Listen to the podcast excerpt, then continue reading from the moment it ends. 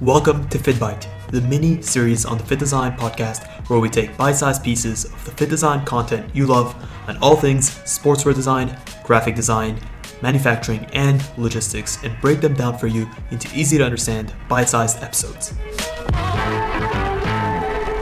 What's up, design family, and welcome back to another episode of FittDesign TV. So glad to have you guys back on the channel. On today's episode, we'll be looking at my ultimate guide on how to pick and select the right fabrics for your backpack designs. Any accessories apparel designer will know that designing clothing and designing backpacks and other types of accessories are kind of two completely different things. Whereas with clothing, we want comfort we want flexibility, we want stretch, we want breathability. With backpacks and other types of accessories, we may want something completely different. Yes, we may want some of these things, but ultimately we want durability. We want resistance against the elements. So you're probably scratching your head thinking, well, this is true, but what are the options available to me? So, backpack materials. We already know that the prerequisite is resistance against the elements.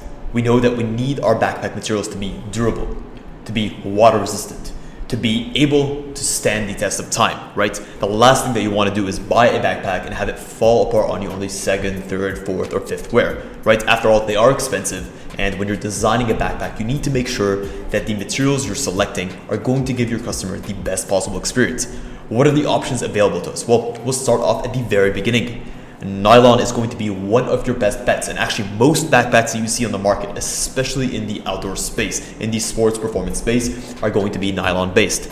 Nylon is a synthetic fiber, aka it's man made. It's actually a mixture of different polyesters, or actually a mixture of different plastics, not polyesters, that are melted down. These plastics are mixtures called polyamides, and they're melted down, and that's what is turned into nylon. Nylon is extremely popular. It's durable, it's very silky, it can be high quality but it does have one caveat, especially when you compare it side by side to polyester. Polyester is exceptionally well known for its UV resistance, whereas nylon isn't. So, if you're gonna have a backpack that you know is going to be out in the sun consistently, then nylon might not be your best option. The next need to know material is going to be, and it may come as no surprise, it needs to be polyester. Polyester is exceptionally similar to nylon. We've obviously outlined the differences, but I find that polyester has an edge, especially in the durability department. Polyester is exceptionally water resistant, it's wrinkle free, it's very, very durable, it is extremely good at repelling UV. It's strong, it's lightweight, it's chemical resistant, and for most backpack manufacturers, if you get a good quality polyester, you're going to be able to have an exceptional product. The issue with polyester is because it's so widely available, it's so easy to make that you typically see a lot of poor quality polyesters on the market. So buyer beware. Polyester does not necessarily guarantee a quality product, but at the same time, it doesn't necessarily disguarantee that. So make sure that you're doing your due diligence and you're buying a good quality polyester. Next up is a little bit of an oddball. We have polypropylene, which is again, it's a plastic based compound and one of the beautiful things about polypropylene is how durable it is. It's chemical resistant, it's exceptionally tear resistant, so it makes a very durable option. Also, it's very easy to work with. Despite having a high melting point, it can easily be melted down and shaped into whatever fibers you need.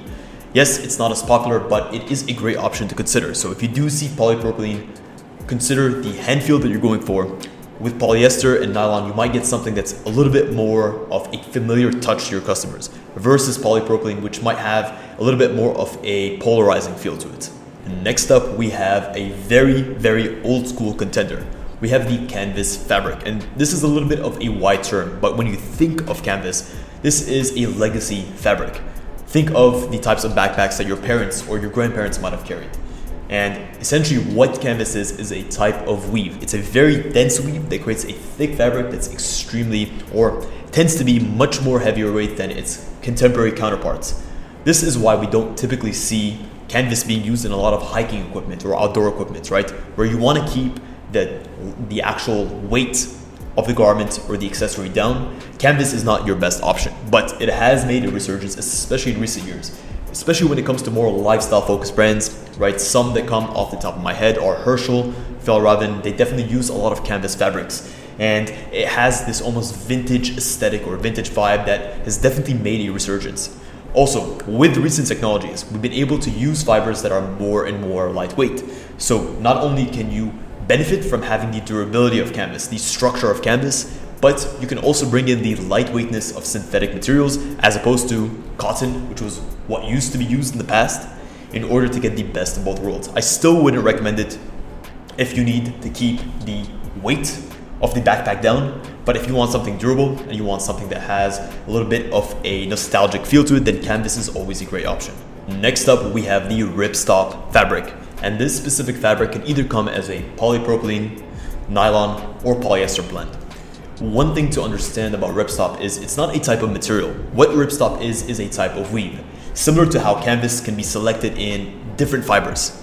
Ripstop itself can come in polypropylene, polyester, or nylon, and each of these versions. So the ripstop version of nylon is always much more durable than the non-ripstop version of nylon.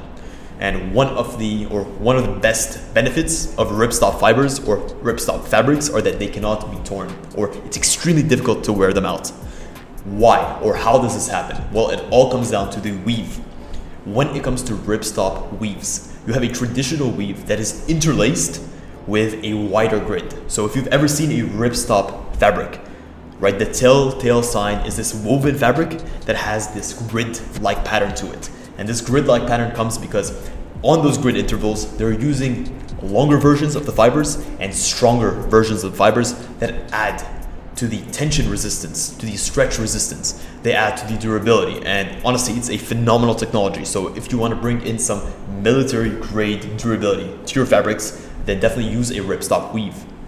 Now we move on into the next section, We've sort of discussed the generic fabrics you see on the market, but there are a ton of branded options, right? These branded options come with the confidence in the brand that is actually making them. One of the best fabrics that we see on the market that stands for durability, quality, and actual like long-term maintenance is going to be Cordura. Cordura is a brand with a wide portfolio of fabrics now, but it started off in the 1970s with just a single 1050D, I believe, nylon thread that was actually created using a very specialized air jetting process, right? That air jet process allowed us to create threads with insane amounts of durability. And Jansport, obviously you guys have heard of Jansport, was one of the first mass manufacturers to actually pick up that brand and use Cordura exclusively into its garments and into its backpacks. Moving on, we have Corda Nylon, which is the sort of South Korean version of Cordura one of the major sort of drawbacks of Corda nylon versus Cordura nylon is that Corda nylons are actually now they become licensed, right? So the company that makes Corda nylon, which is called Kolon International, actually licensed out the technology to a ton of different manufacturers in the East and allows them to create these fibers. It's a great alternative to Cordura, but it's not as tightly controlled in terms of the quality and what is actually output from these different factories. So if you want to ensure quality time and time again, then Cordura is going to be a better option as a hallmark of that quality. Last but definitely not least is ballistic nylon, originally developed by the company we know and love called DuPont. It has a very aggressive and military sounding name, and if you think that it has military origins, then you're probably right with that. Originally, ballistic nylon was developed as an option to be worn by soldiers in World War II, and the idea originally was to develop a very strong and durable nylon that would protect soldiers against shrapnel. Unfortunately, it wasn't able to quite achieve that. Yes, but what you did come up with in tandem to that was a very durable, consumer focused good that could be pretty much put through anything that a typical customer would put it through and come out unscathed on the other side. And really, what makes ballistic nylon so durable is the specialized type of weave, where most fibers that are woven are woven on a one by one grid. Here we have a two by two grid, which means for every two threads of horizontal warps, there's two threads of vertical what that allows is for a denser weave and a more durable weave, and ultimately a weave that's going to stand the test of time and that you can definitely put full confidence behind. Okay, guys, to recap quickly, my ultimate backpack guide, right? What are the fabrics that you should definitely be considering? There's a ton out there, but the main ones you should always be looking at are nylon, polyester, polypropylene, any type of canvas weave, any type of ripstop weave. You should also be looking at Cordura. you should be looking at Corda, and finally, you should be looking at ballistic nylon. Any one of these options is going to be a great bet. And I'd love to hear from you guys if you feel like I missed any key materials out there or which of these materials that I mentioned are specifically your guys' favorites. I always enjoy hearing from you and I enjoy having that conversation. Also, check the link in the description Let's just say you're looking to book a one-on-one consultation call. You're looking to take your backpack designs to the next level. You want some of my personal advice on what materials to use, what materials to avoid, what details to add. Well, check the link in the description. I hold limited one-on-one consultation slots every single week, and we can hop on that call if you guys are interested. Guys, thank you so much for tuning in to this episode of Fit Design TV. Until next week's episode, stay awesome. We hope you enjoyed this episode of FittBite. If you did, please consider leaving a review below. It really does help us out. Let us know what episodes you want to see next, and until next time, stay awesome.